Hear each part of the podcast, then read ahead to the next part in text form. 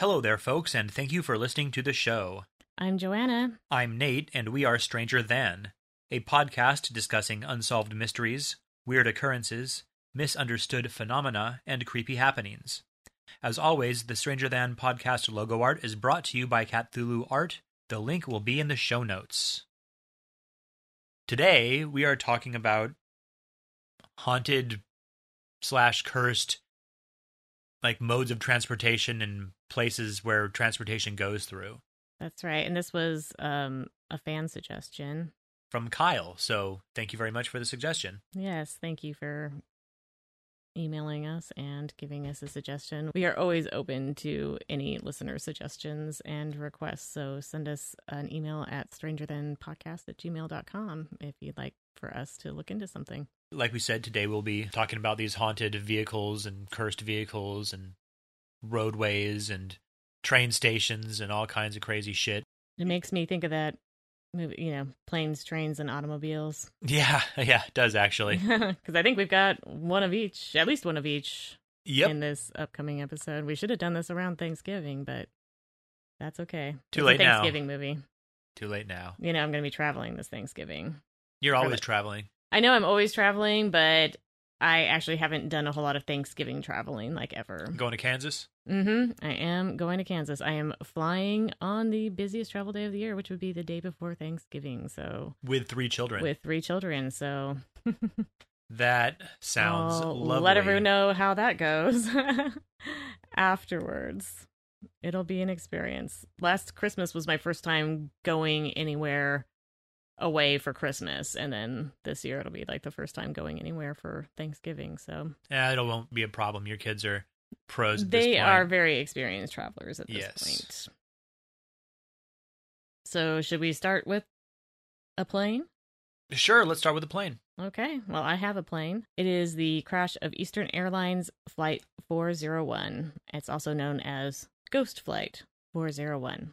This plane was flying from New York to Miami, and it crashed December 29th, 1972, and it crashed in the Florida Everglades. Oh, good. Yeah. So what had happened is that there was a light out, like an indicator light out, and they thought one of the like wheels wasn't coming down properly. Uh huh. And because they were super focused on what was going on with that, apparently they didn't realize that the autopilot had switched off and that they were slowly losing altitude. Oh God. Yeah. And I think they finally were kind of like, oh, wait, what's going on here? About like, I don't know, like 10 seconds before they actually crashed. So suddenly, like, is that the ground? Yeah, basically. Man, Like, what, we're not at 2,000 feet anymore? right? Yeah. And it was going like a couple hundred miles an hour when it crashed into the Florida Wow. swamp, basically. Yeah. Lots of swamp out in Florida. There were 163 passengers and 10 crew members on board. Um, 96 of the 163 passengers were killed. Uh, two flight crew members were killed, along with the captain, uh, Robert Loft, and the second officer and engineer, Don Repo. Now, Captain Loft and Don Repo both initially survived the crash, but they were severely injured, and by the time rescue workers got them, they they died either in transportation or right after they got to the hospital. Oh God. Yeah. And it says like 101 were total, and I spent like way too long on this trying to figure out the math because 96 passengers and two flight crew members, the captain and the engineer, that's four people, that's 100. So I don't know where the 101 is coming from. And I looked through several sources and I couldn't figure it out. It does list another first officer as being killed, and maybe they weren't counting that as like one of the two flight crew members. Right. Right. So that maybe can account for the discrepancy, but at some point I was just kind of like, okay, moving on. Whatever. Close enough. Close enough. But officially, it was 101 killed in this crash. Following this crash, parts of the airplane were actually salvaged and put on other Eastern Airlines planes. Okay. Mm-hmm.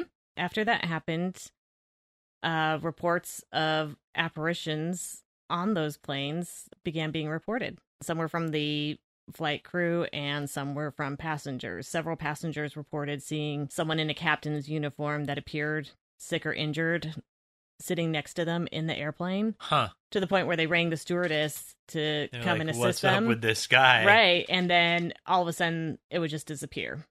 They started getting some publicity over it. So much so that Eastern Airlines was kind of like telling their employees, like, don't be fucking talking about this. yeah, keep it on the down low. Like, Keep it on the down low. We don't want this talked about. Your job is basically going to be in jeopardy if you talk about, you know, seeing ghosts on the fucking airplanes. So, but there was one incident that stands out among all the other reports. There's there's one that really stands out and is really pretty freaky. So, it was on flight 903, which was going from JFK to Mexico City. There was a stewardess. Her name was Faye Merriweather. What a great stewardess name. Faye Merriweather. Yeah. Faye Merriweather. And she was preparing the oven to heat up the meals for like the passengers. Oh, right, right. Right. The wonderful meals. hmm Well, I think they probably were a lot more wonderful Oh, back in the day yeah, that's probably true. because this this sucker crashed in like 1972. Oh, yeah, so they didn't have the technology to have that shitty of food back yet. Right, exactly. exactly. And it's like the planes are more spacious and this particular type of airplane, the one that crashed was like known to be like, you know, extra roomy You and smoke.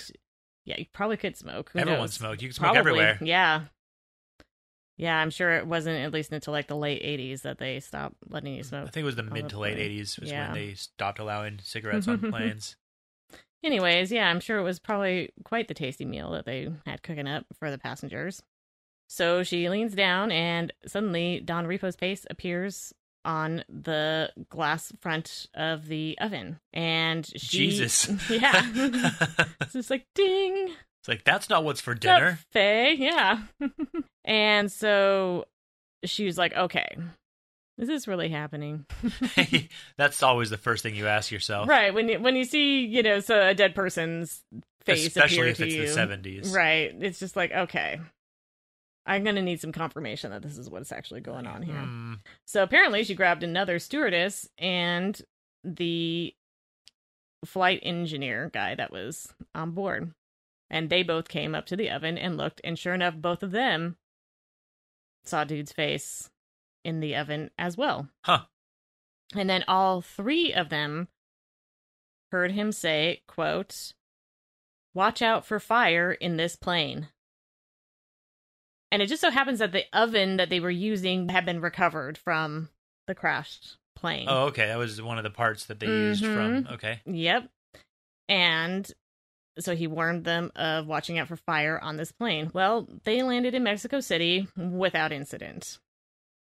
But when they were taking off to go back, one of the engines of the plane started backfiring severely enough to where they had to actually turn it off Oh, wow. and they managed to turn it off before it caught on fire but it was like gonna fucking catch on fire if Yeah, they didn't yeah. shut it off because it was uh sputtering and backfiring so severely that they had to shut Damn. it down It's a good thing that they, yeah so yeah.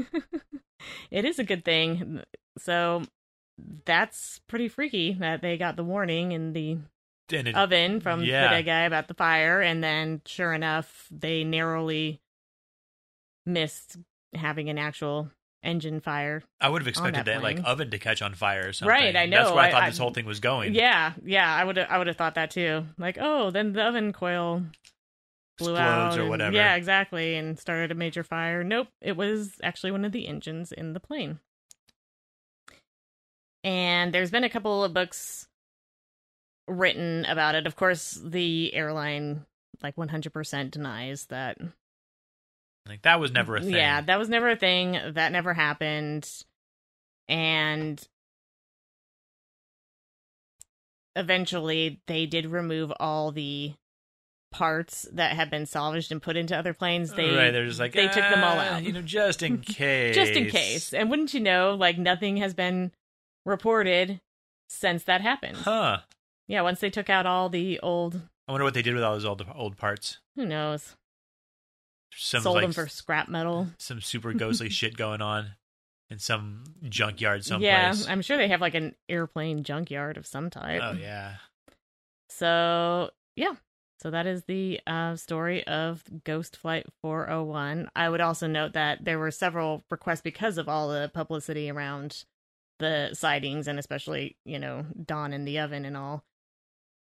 There were several like paranormal investigative teams that wanted to get on the plane and have a Oh, look yeah. around, but they were refused by the airline. Yeah, they're like you can't bring those wacky shit onto the fucking air, Mhm. airplane. What the what the hell are you thinking? Like what is that Nothing thing is going on, okay? And we're not your- even going to indulge that a little bit by letting you guys come and investigate. You leave your PKE meters and your Mhm. your Yeah. proton packs at home, you damn squares. Exactly. I've got Raz'n Hell. It's a B 29 Super Fortress. This was the same kind of plane that delivered the atomic bomb used on Japan in Oh, okay. 1945. The form that Raz'n Hell is in today is pieced together from two other B 29s that were involved also in the war, and it sits at the Castle Air Museum. The museum is a, has several planes from World War II, Korea, and Vietnam. Mm-hmm. Raz'n Hell is the only haunted one, however. Okay. Some have seen a dark form moving around and sitting in the cockpit. Uh, they did find a set of dog tags on the plane with the name Arthur on them, so they think that the ghost is from some guy named Arthur. For some reason, even though they found dog tags with the name Arthur on it, they're not sure who the guy is. I guess I don't really know how much information is on dog tags. Well, it actually like a lot because that's meant to like identify you, especially if like you know your face is like blown off beyond recognition. Or Yeah, that's like kinda that. what It's I got, thought. It's got your first and last name. It's got your army or military ID number on it. I think maybe it's got your date of birth. It's got your religion too. I mean, from World War II, I wonder if it was different during World War II. I don't know. Like I've only seen the I've only seen like my father and brothers. But your dad was in Vietnam. tags. My dad was in Vietnam, and it definitely like had all that information. Even had that he was like Roman Catholic, because I guess for burial and everything. yeah, burial or last rites or Yeah, yeah. what have you. Well, maybe it was less So I information. mean, it's or not like it would just be like Arthur. Maybe like in World War II there was less information, or maybe since it was so long ago they didn't have proper records of who this guy was.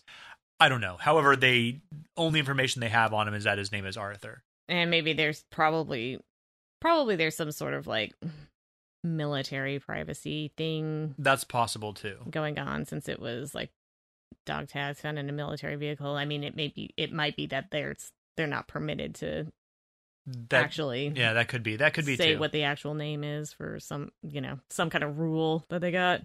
They got a lot of those rules in the military. yes, yes. Government's full of rules. Mm-hmm. Apparently, he turns the landing lights on, which shouldn't be able to happen because there is no wiring in the plane. Oh, okay. but people see the the landing lights turned on. Uh, they'll report seeing the propellers move.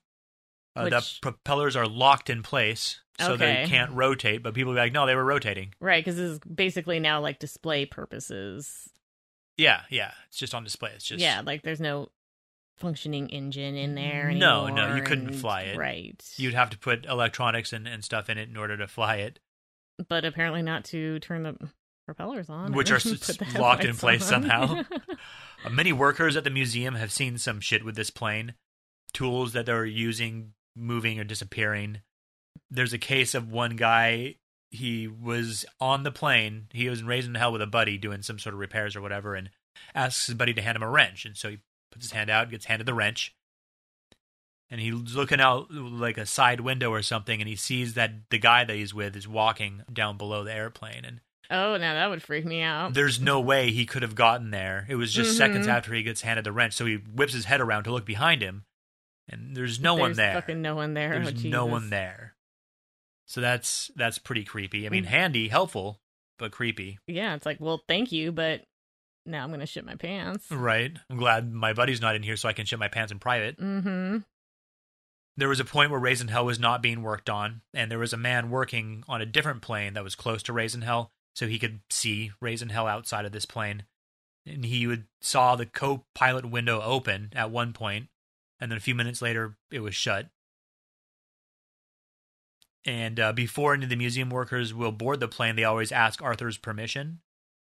Apparently, some paranormal groups have investigated and they've come away with inconclusive evidence because they never really have conclusive evidence.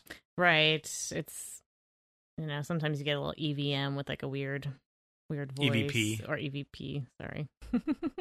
Shows how much I know about paranormal investigating. right. But that's the story of Raz'n Hell. okay. Have any more planes? I don't have any more planes. That was that was it for my planes as well. All right. Shall we move on to trains? Do you have any trains? I have a train station. And I do have a train. Okay. Do Oh yeah, why don't you uh let's let's talk about Abraham Lincoln's ghost train. Abraham Lincoln's ghost train. Well, after he was assassinated, his body was sent back to Illinois to be buried. That's where he was from. Was it Springfield, Illinois? Yes. Home of the Simpsons? Yes. well, there's a Springfield in every state, I think, except for Hawaii. Is there really? Yeah, yeah. Interesting. They exhumed the body of his son, Willie, who had died fairly recent, in the like relatively recent past, uh, and to be reinterred with his father in, in Illinois. It was the, I know, right? It was the 1860s, so this meant a train ride. mm-hmm. And uh, they called this train the Lincoln Special. It was a train with nine cars. Uh, the eighth in line was the funeral car. It's crazy to think how old trains actually are. Oh, I know. They've been, it's crazy. That's a staple of human traveling, hu- human movement, and goods, everything. Yeah. Yep. A guard of honor was on the train, as well as Lincoln's living son, Robert. So that must have been a fucking That must have shitty been a, train ride. Yeah, that must have been fucking awesome. It's like, oh, now with my dead dad and my dead brother. Yep. The train left Washington April 21st, 1865, and arrived 13 days later in Springfield, Illinois on May 3rd. Now, it wasn't a straight shot. The train stopped in many cities so people could pay their respects to the late president. I believe there was over 400 communities it stopped at. Wow, that's a lot of stops. Yeah, it's a lot of stops. Additionally, the body was not embalmed, so they had to stop to collect fresh flowers to like mask the smell. Ah, By the time the body reached Springfield, it was pretty upsetting. probably. How long did it take total?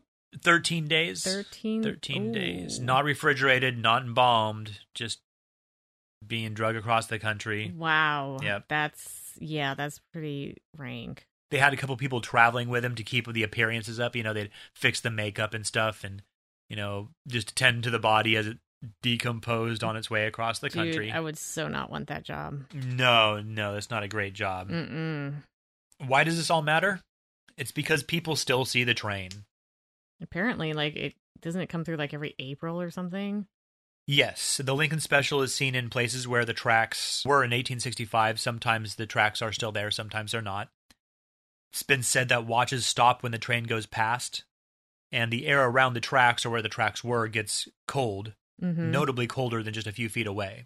As the train passes, witnesses feel wind, but they don't hear anything, and they'll see like the ghostly light from the front of the train, and they'll sometimes they will hear a train whistle, other times they won't. People have reported seeing blue-clad skeletons standing at attention by Lincoln's casket. So that would be like Union officers. Yeah, Union soldiers. That would be the special guard. Yeah. hmm When this ghost train runs into a corporeal train, it mutes the sound of the real train as it passes right through. Hmm. There have been reports in many states along the route, but the most well known are from Albany, New York, and Urbana, Ohio. They can be spotted on the nights of April 26th and 27th, and then April 29th, respectively.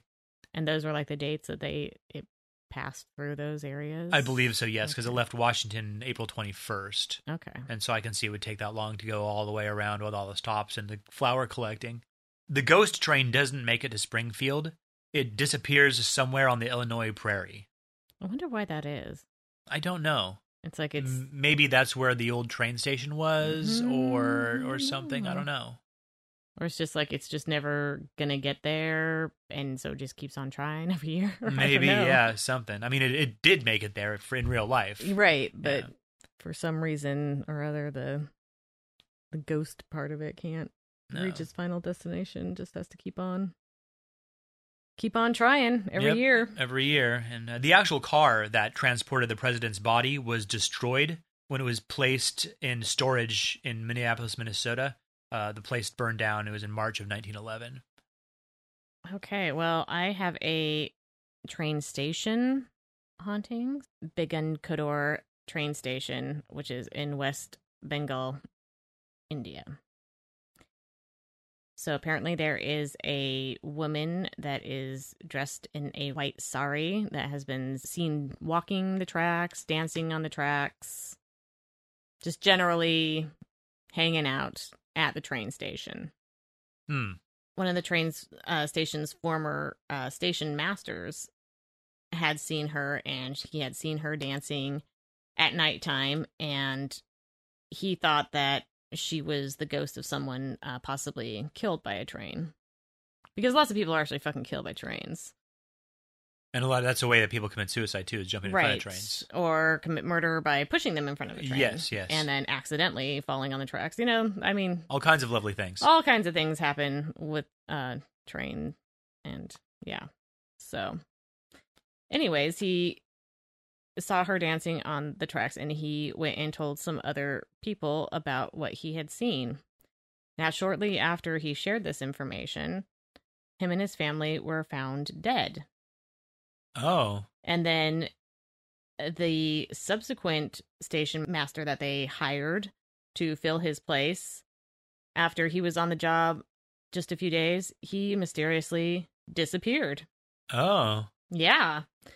And so, of course, rumors were flying about the fact that this train station was like fucking haunted. And eventually, people stopped wanting to go there. Yeah. Use it. So, Yeah. it was actually abandoned and shut down from 1967 until 2009. Wow. Yeah. So it was abandoned as fuck for a really long time. Yeah. So they, of course, you know, the officials at the rail, the railway officials in India say, you know, like there's no ghost. If there was one, there's not one anymore. Everything's fine. Everything's fine. Everything's cool. But interestingly enough, the so it reopened in 2009 and ever since it reopened now the train stops running at 5 p.m Huh.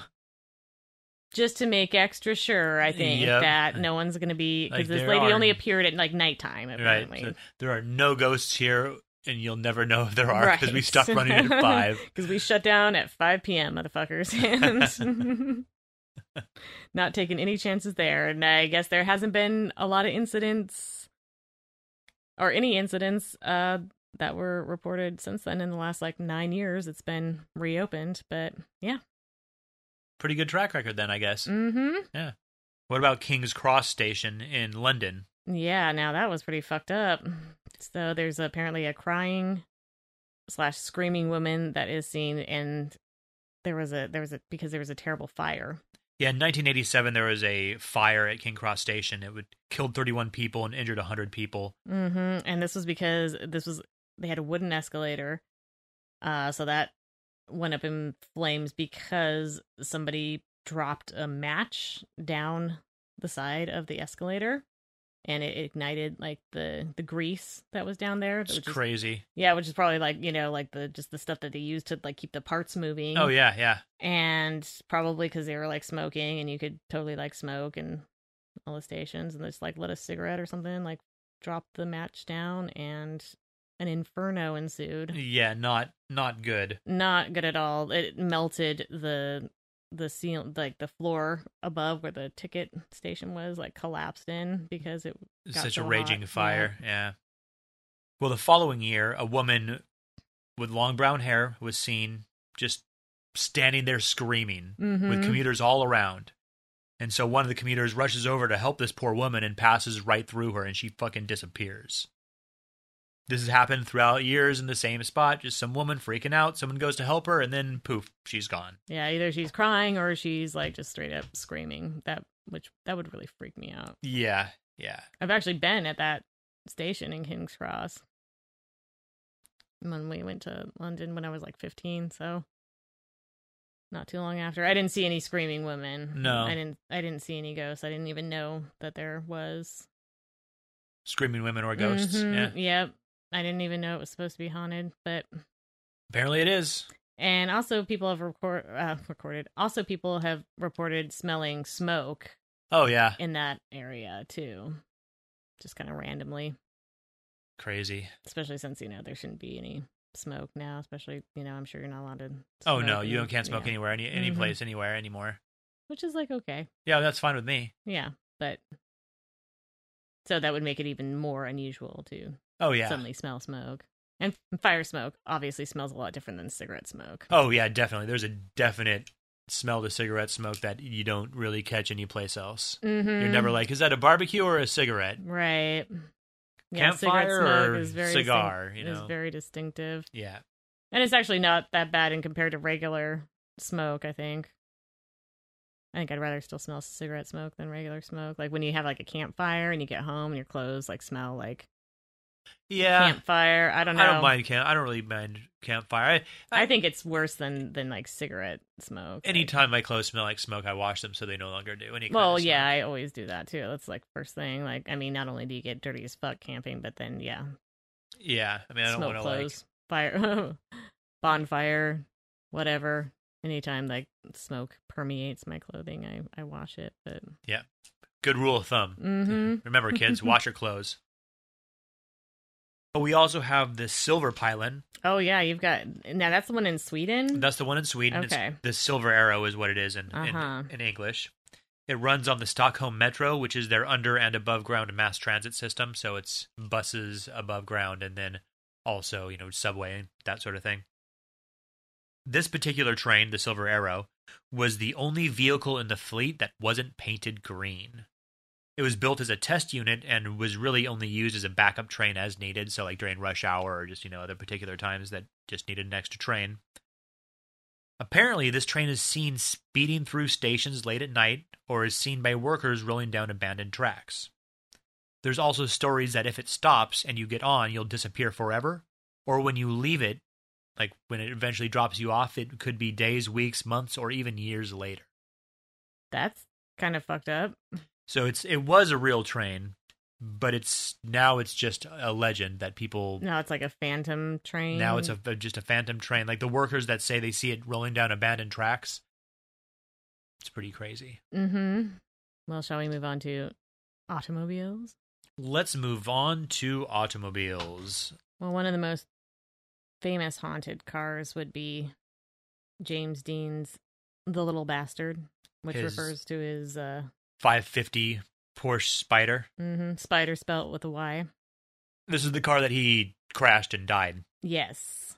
Was it like September 30th, 1955? I believe so. I know it was 1955. Yes. Well, did you find out about the stuff with Alec Guinness? I had like no yes, idea about that. That is yes, so that's a crazy. badass. Yeah, Yeah, so 92355, one week prior, apparently he's buddies with Alec Guinness. If you don't know who Alec Guinness is, he is the guy who played Obi-Wan Kenobi in like the original Star Wars. yep. Such a great actor. I It's awesome. I awesome. freaking love this guy.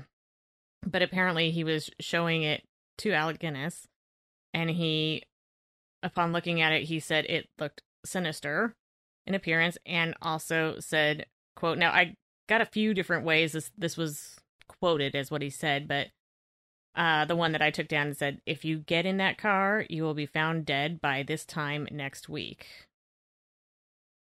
And then other sources like quoted just saying that if you drive this car, you'll be dead within a week. But the gist was that Yeah, that you're you're- gonna die soon if you keep driving this car. exactly, and sure as shit, he did. exactly a week later. So when Obi Wan Kenobi tells you something, you you listen. Yeah, pay attention. Yes, pay attention. Especially when he's Obi Wan Kenobi like 20 years before he's to be Obi Wan Kenobi. hey, he was always Obi Wan Kenobi. I guess you so. hush your damn fool mouth. it was just meant to be. It was meant to be.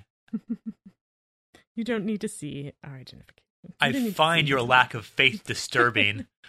Hey, that that was Vader that said that, okay? Nevertheless, Obi Wan did not say that. I just love it though. You don't need to see his identification. Little Jedi mind trick going on there. Fucking Alec Guinness. Love him. Well, after the crash, the first guy that got it put it on display. This guy's name was George Barris. Oh, No. this is. Oh, you've got. Okay, there was somebody else. before, else. Yeah, before George Barris. Okay. Uh, the first guy who got it put it on display. He was some used car dealer, Mm-hmm. and he charged people 25 cents, which is $2.35 in today's money, or $2.03 euro, euro, to look at the Porsche, allegedly as a campaign for safe driving. Okay, part of the safety patrol thing. No, No, that was different. this was thing? this is a first. This is the very first thing before Okay. anything happened. Well, besides of course the crash. Okay, but did anything happen with this? No, one? Okay. no, nothing happened. No, nothing bad happened there. Apparently, little bastard was cool with that. Mm-hmm. Well, his wreckage was then purchased for twenty five hundred dollars by his friend George Barris, mm-hmm. who began selling the usable parts. Twenty five hundred dollars in 1955's money is worth twenty three thousand five hundred twenty one dollars now, or twenty thousand three hundred forty eight euro.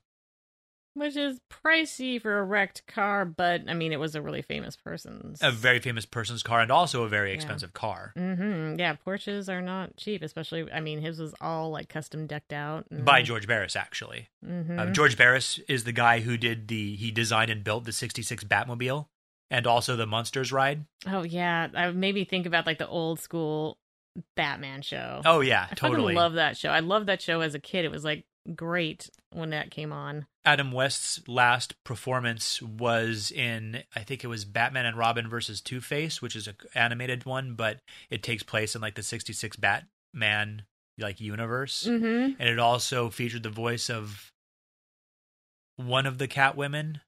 Okay. I know that I'm pretty sure that there there was three different ladies who played Catwoman, and I think two are dead, but I don't know. I know it's it's one of the yeah. It has some original voices in it. Burt Ward is Robin. And Mm-hmm. It's uh pretty awesome actually. I mean, it's a cartoon, but it's great. It's totally good. Then he was in another one too that was happened before he died. But I mean, Yeah. obviously they both happened before he died. But the last one was released after his after his death. Rest in peace, Adam fucking West. Yeah, you're a fucking legend. So So first off, Barris gets the car and it slips off the trailer and breaks a leg of a mechanic. right. Then Barris sold the drivetrain and engine to Troy McHenry and William Eschrich, doctors, I believe. These guys were racing against each other in like a legal race, not a street race. And McHenry crashed into a tree and died. And of course, McHenry was driving the car that had the parts. Well, one of the they both had car. They they bought the engine Did and they- the drivetrain. Did And one so was one car- in each car? Because I couldn't really get. yes, I believe one was.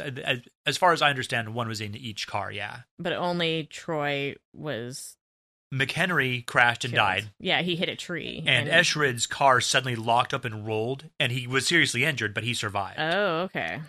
then Barris sold a couple tires to some unnamed person, and Right. both the tires blew out and set the guy uh, careening off the road. Mm-hmm. And that's very dangerous. My parents were actually in a, an accident where both tire, like two of the tires, blew out at the same good. time, and I mean they went like spinning through the guardrail on the other side of the freeway and oncoming traffic. Fortunately, it was, it was very early in the morning, and there weren't a lot of cars It's awful. there. But yeah, I mean that's that's no joke when shit like that happens. Yeah, seriously. I mean, because you, you just have no control over your car, and No, it just you're happens just- like it's instantaneous. just- It's just, like, you know, off it goes, Letting physics do its thing until it stops. basically, and just hopefully you don't hit anything, and nobody hits you, and it's just kind of blind luck. A couple guys knew that Barris had the car, and so they broke into his place to like take some shit off of it. They're trying I to get the steering wheel. Kind of love this part. It's like, fucking awesome. because yeah, the guy trying to take the steering wheel out like had his fucking arm like ripped open. And there, the other guy was trying to pull the seats out because they were mm-hmm. bloodstained, and something fucked up happened, and he couldn't get the seats out, and managed to hurt himself. Yep. Well, that was enough for George Barris. He gave the rest of the car to the California Highway Patrol, who wanted to display it as kind of a PSA, like "Pay attention while driving, or this can happen." hmm Or maybe just don't get fucking haunted cars. you Right. know? Well, this is the the wreckage of Little Bastard at this point, not the wreckage of all the other. Well, Cars. yeah, I'm just saying that you know. That would be also a good PSA. but I mean, how how would how would anyone know that it, your car was cursed until it until it like basically Killed a bunch of people? to kill you and kill everyone else that touched it and had parts from it. This PSA was like a traveling thing. It was something they'd move to different locations and show off. It was first moved to a garage to be displayed, but the place burned down, destroying everything but the car. Yeah, that's so weird. It's like it burns to the fucking ground, but the car is like relatively untouched. I mean, Yep. it's all crashed and in its crashed Right, it's still all condition, but up, it but- wasn't like burnt to a crisp like one might think when the entire fucking building burns around it. So next, they take it to a high school, where it falls off its display and breaks a kid's hip. It's like that's great. That's wonderful. mm-hmm. On the way to the next place, the truck transporting it loses control. The driver falls out and then somehow gets crushed by little bastard when it falls off the back of the truck.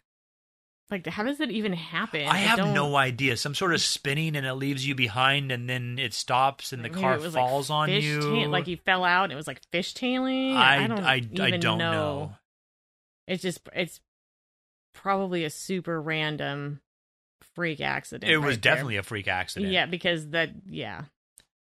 Well, then it gets picked up by a different truck and it falls off the basically it falls off the back of two more transport trucks while on the Mhm. freeway, but that didn't actually get to anybody. Yeah, that's what I'm saying. Slippery little bastard. So the police had enough at this point and they just were going to take it back and leave it with George Barris, but it disappears off the back of the truck transporting it and has never been seen again. Yep, never been found.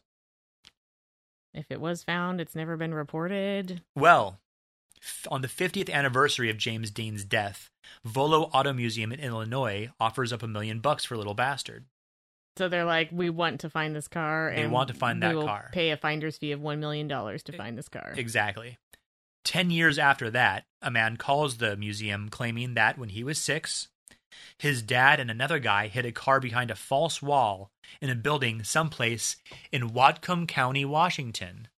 That would have to be one hell of a false wall to hide a fucking. I mean, Oh no, those cars are. I mean, it's got to be a big false wall, but the cars aren't. Isn't huge. well, it's not huge. I mean, it was like a Porsche and it was crushed, but still, that's. I mean, it's a in like a barn it's not or like you're hiding a kilo of coke or something. I Right, mean, it's right. still that's still pretty big. Well, it is in Whatcom County. You know, that's where Bellingham is, just north of Mhm. Seattle area. All right. Uh, the guy passed a polygraph test, but refused to give up the location until there was some kind of deal signed for the money. Like I want my million dollar. Well, the museum right. will only pay up once they get legal possession of the car.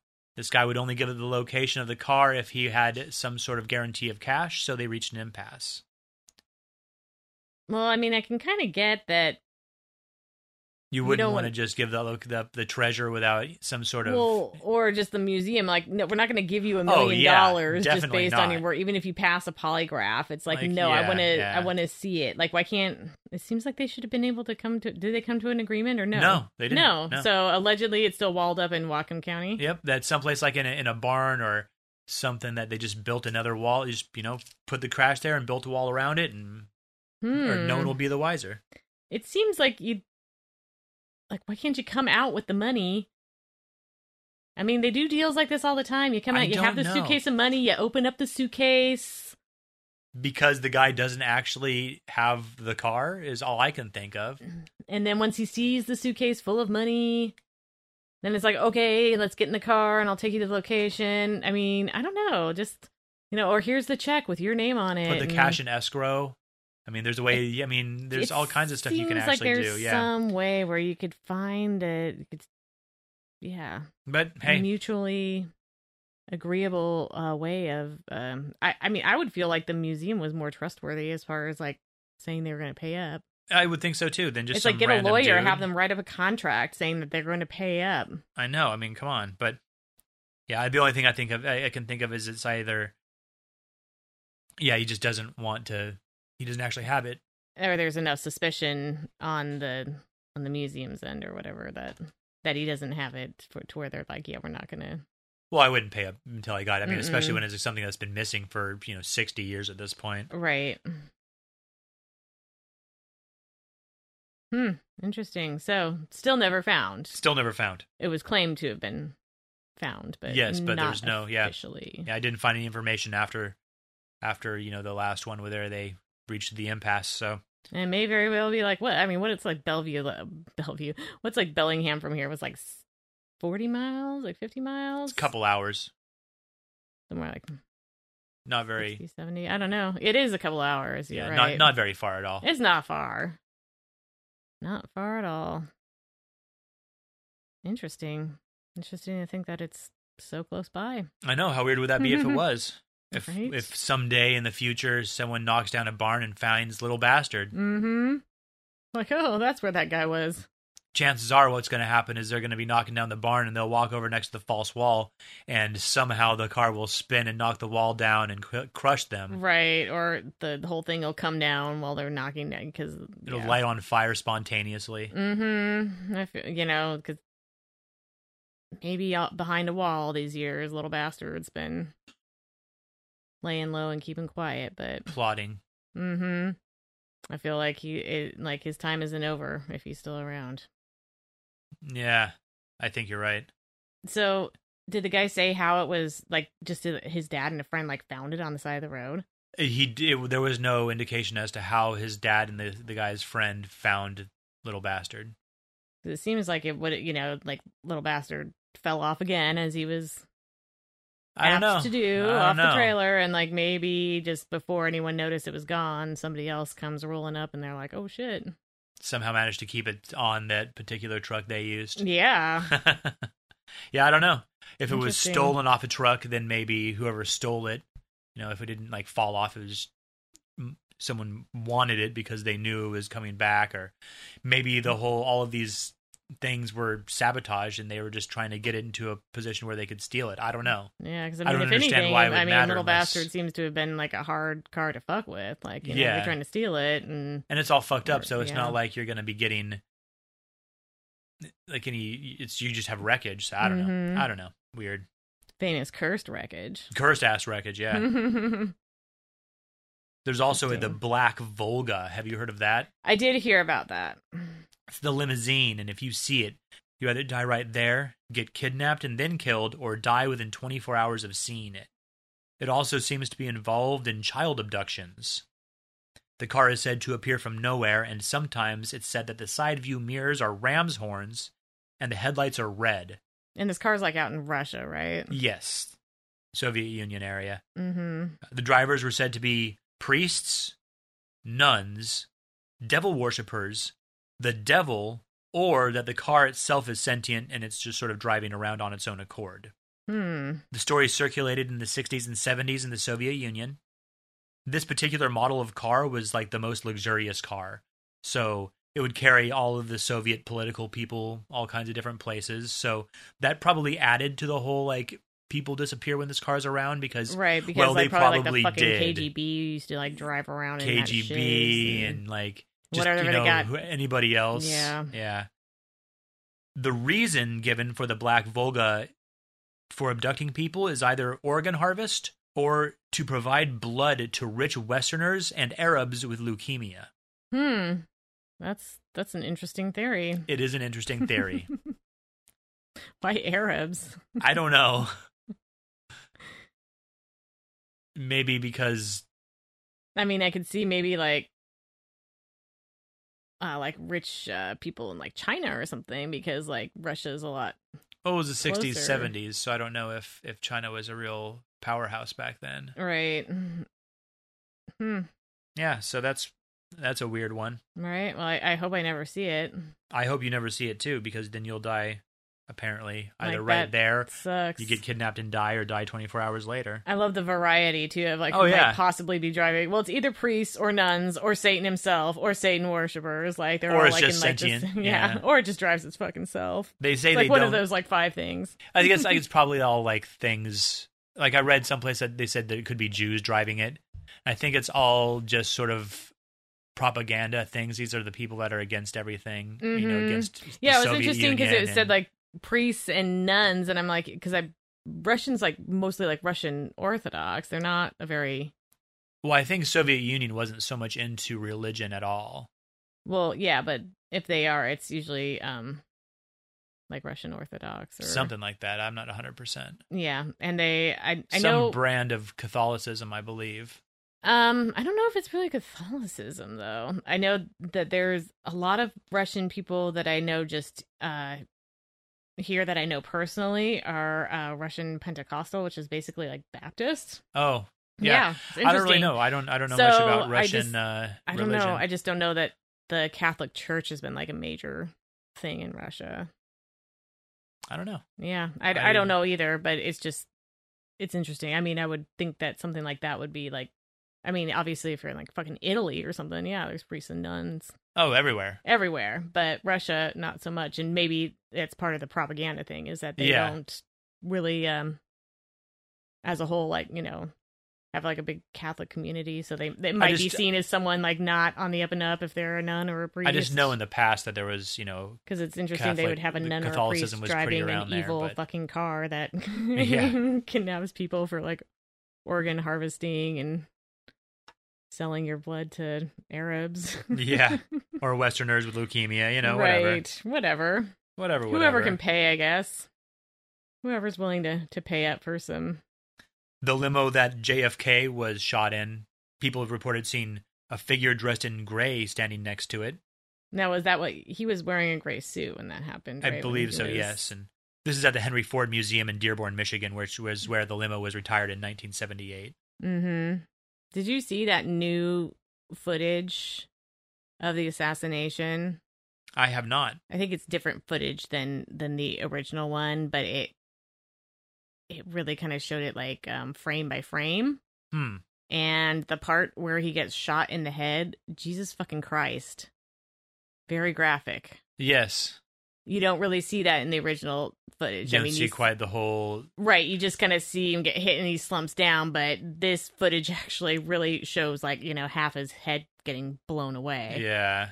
Which would be, you know, what happens when you are shot by a fucking high powered rifle. Yes. Yes. Mhm. It tends to blow your head off. Right, exactly. And so yeah.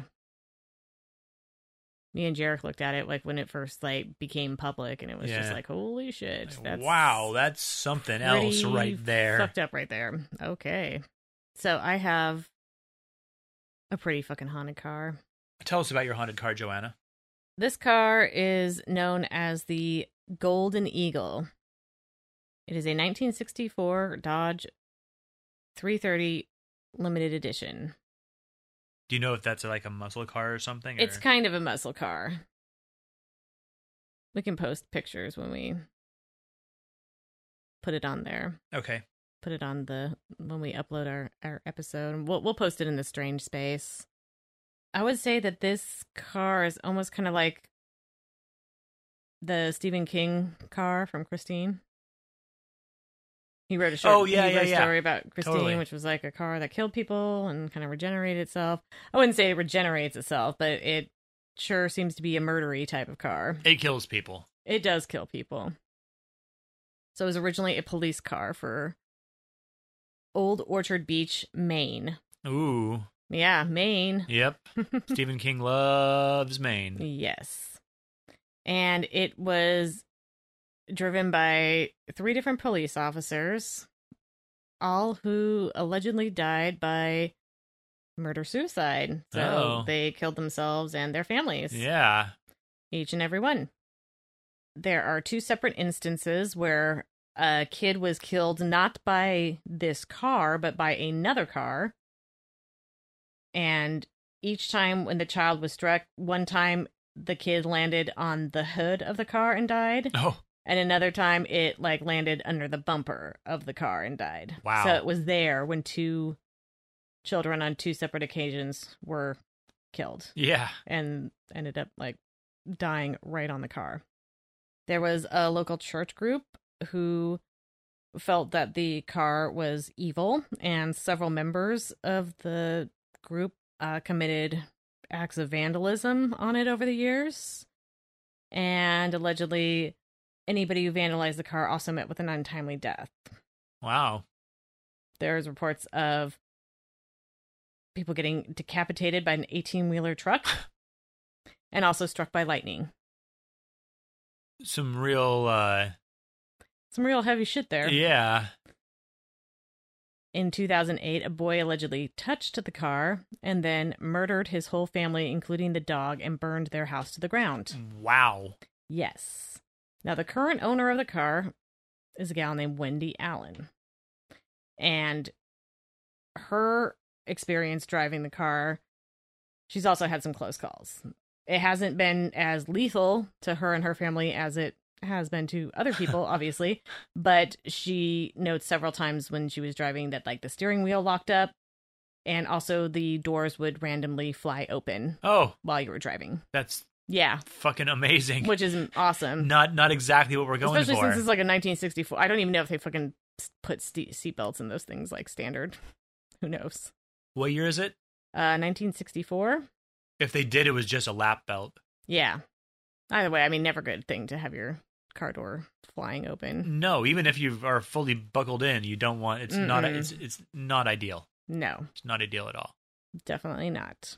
And eventually, probably like the same church group that committed the vandalism to the car stole it from her and had the car chopped up into tiny little pieces and scattered it amongst several junkyards because that's how much Just they like hated this fucking this car. car. That's like some. they were determined they were uh, very convinced that you know it was like possessed by a demon it was evil That's like some Greek mythology shit where you like you know cut this dis- de- destroy it and like spread it to the four winds. right exactly exactly but i mean i guess if it was respons i mean if it was responsible for that many deaths i'd probably i'm i'm inclined to believe that it's evil too it Uh, needs to yeah, I be destroyed mean, like f- kill it however you can. You know, if you have to cut it up and, and distribute it amongst several great, like do it. Do it. right so the the owner wendy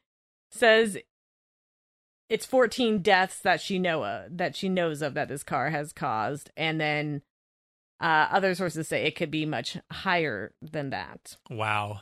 Now real quick i kind of wanted to since i read a lot of different articles about this car but it was always very you know it was like three officers and their families and Right. this kid who killed his family and like and like all these kind of unnamed vandals who met with a really bad ending after vandalizing the car so i did find some actual things in regards to the boy who touched the car and killed his entire family. Well, first of all, he wasn't exactly I mean, he was a boy, like but he was probably 20 to 21 years old. Okay. So not like a little boy. Not like eight year old year Right. eight year old kid or something. Right. Yeah, yeah, But on February 20th, 2008, this guy, Matthew Cushing, did go into his house in Old Orchard Beach and stabbed his mom, his stepdad, and his stepbrother before lighting the house on fire. And the dog was locked in the kennel, so it was trapped and also killed. and he was So he uh, didn't he didn't kill the dog on purpose. It just burned to death. That's basically yeah. I mean, worse. well, maybe it is on purpose because he lit the house on fire knowing the dog was in there. oh yeah. What a dick. Yeah, Like kills his family, whatever. The dog? the fucking dog. Seriously, Like, did you have to do that? Motherfucker. So he was uh convicted of first degree murder and sentenced to life and all that. I did find another news article. It was dated 11 18 2009. It doesn't say like the date that the incident happened, but I did find one where one Bruce Savoy, age 55, shot his wife Stacy Savoy, age 50, and then himself. And he was he also lived in Old Orchard Beach and was a former police officer. I'll be damned. Yeah. So those were ones where I was actually able to find a name and date and like yes, they were killed and yes, they lived in that city. Wow. Crazy. So I would say uh, that there is definitely some some truth behind this legendary evil car. but it's gone now. It is gone now, except that Wendy got online and kind of pleaded her case about how like her car had been stolen, chopped up to bits, and uh, as of now, she has recovered most of the pieces of the car. Oh great. But she's like not hundred percent sure if she's gonna like put it all back together again and rebuild the car. I would just like to say, like, no, Wendy, For the love of Christ, no. no, do not put that car back together. Because I'm 100% convinced that this car is fucking evil. I mean, it just, yeah. Well then. I, I, even if it's not some evil entity making the car do this. Like clear, clearly, there's something wrong with this car that it just it doesn't need to be put back together. and not worth running the again. effort. Yeah, Not it's not. It's not. There's you know plenty other cars out there that you can get that are fully together and like don't kill everyone that like drives it or Or fucking touches it. touches it. So Yeah. and apparently, I, I'm guessing like Old Orchard Beach, Maine is like one of these like old school towns, you know, because Wendy has actually gotten the nickname. They call her the Sea Witch Oh yeah. of Old Orchard Beach because she think they think that it's her fault, like that she infused the car with black magic. Maybe she did. Well, yeah, but she wasn't the original owner of the car. Maybe she just wanted to be the whole time, so she's been like bewitching the car for many years. I I don't know. I mean, I think she's maybe a colorful person. She made a car or put together like pieces of a car and like rebuilt a car um and the whole outside was nothing but like colorful beads which she did to raise autism awareness. Oh, okay. Yeah. So I don't think she's, you know, I don't think she's a bad person, but I feel like you know, it's like one of it is almost like one of those Stephen King towns with all these like elder people, like just all like serious and churchy and they fucking like hate the shit out of her because she's just like, you know, la la la and they call her a fucking witch and it, it like I can see it being kind of like a puritanical or puritan. It looks like a- a pretty nice place, you know? Is that even a word? Puritanical? Yeah. I think so. Am I just like making up words again or not? That could be. but yeah, maybe just full of. I can see it being just full of these like real old school Puritan types that just don't approve of her at all and basically call her a witch. And I mean, yeah, I get the the motivation between behind behind wanting the car to be destroyed, but They do have a haunted history ghost uh, walk in the town, hmm, so that's cool. yeah. But yes, as of right now, the Golden Eagle is still in pieces, and I, I think it. I hope it remains that way. I hope it remains that way too, because Fuck that car. yeah, one hundred percent. The last that I have happened on December 11, 2002. Police received several calls from motorists reporting seeing headlights veer off the road. This is on the A3 highway, which is in the UK. Okay. It sees a bunch of crashes. When authorities arrive, they find no crash. They're a bit confused because they got several of these calls. So they keep searching the area and they do find a wreck from five months previous. Oh, Inside weird. the car, they find a decomposing body. So some say that that is the, the the car that they saw drive off the road was a ghost car, showing where the actual uh, scene of the accident was. Oh, okay, like leading people to it because it hadn't been found for like five fucking months. That's right. okay. Makes sense, I guess. Yeah, sure. It's like, okay, I guess I guess I'm just gonna have to, you know, take this into my ghost hands myself and If ghosts are repeating their actions like they do sometimes, I can see how they would repeat their crash. Mm-hmm. That is weird. That's weird to just get all these calls and then it's like a five month old crash. How did nobody find it before? Was it like Apparently, there weren't any calls. Maybe And it was a person like that lived a- a- alone, or I don't know. and it's just not a well like a traveled road? Well, Like- there's it's there's all kinds of crashes. It's not a very safe highway, apparently. Hmm. But And- it, had to have been like hidden, like people just Into some bushes somewhere and just overlooked. Not see, just you know, you, pe- people aren't looking on the side of the road very often. I mean, know when I'm driving, I'm not staring off in the side of the freeway, especially when on the freeway, Mhm. paying attention to the people around me trying to kill me.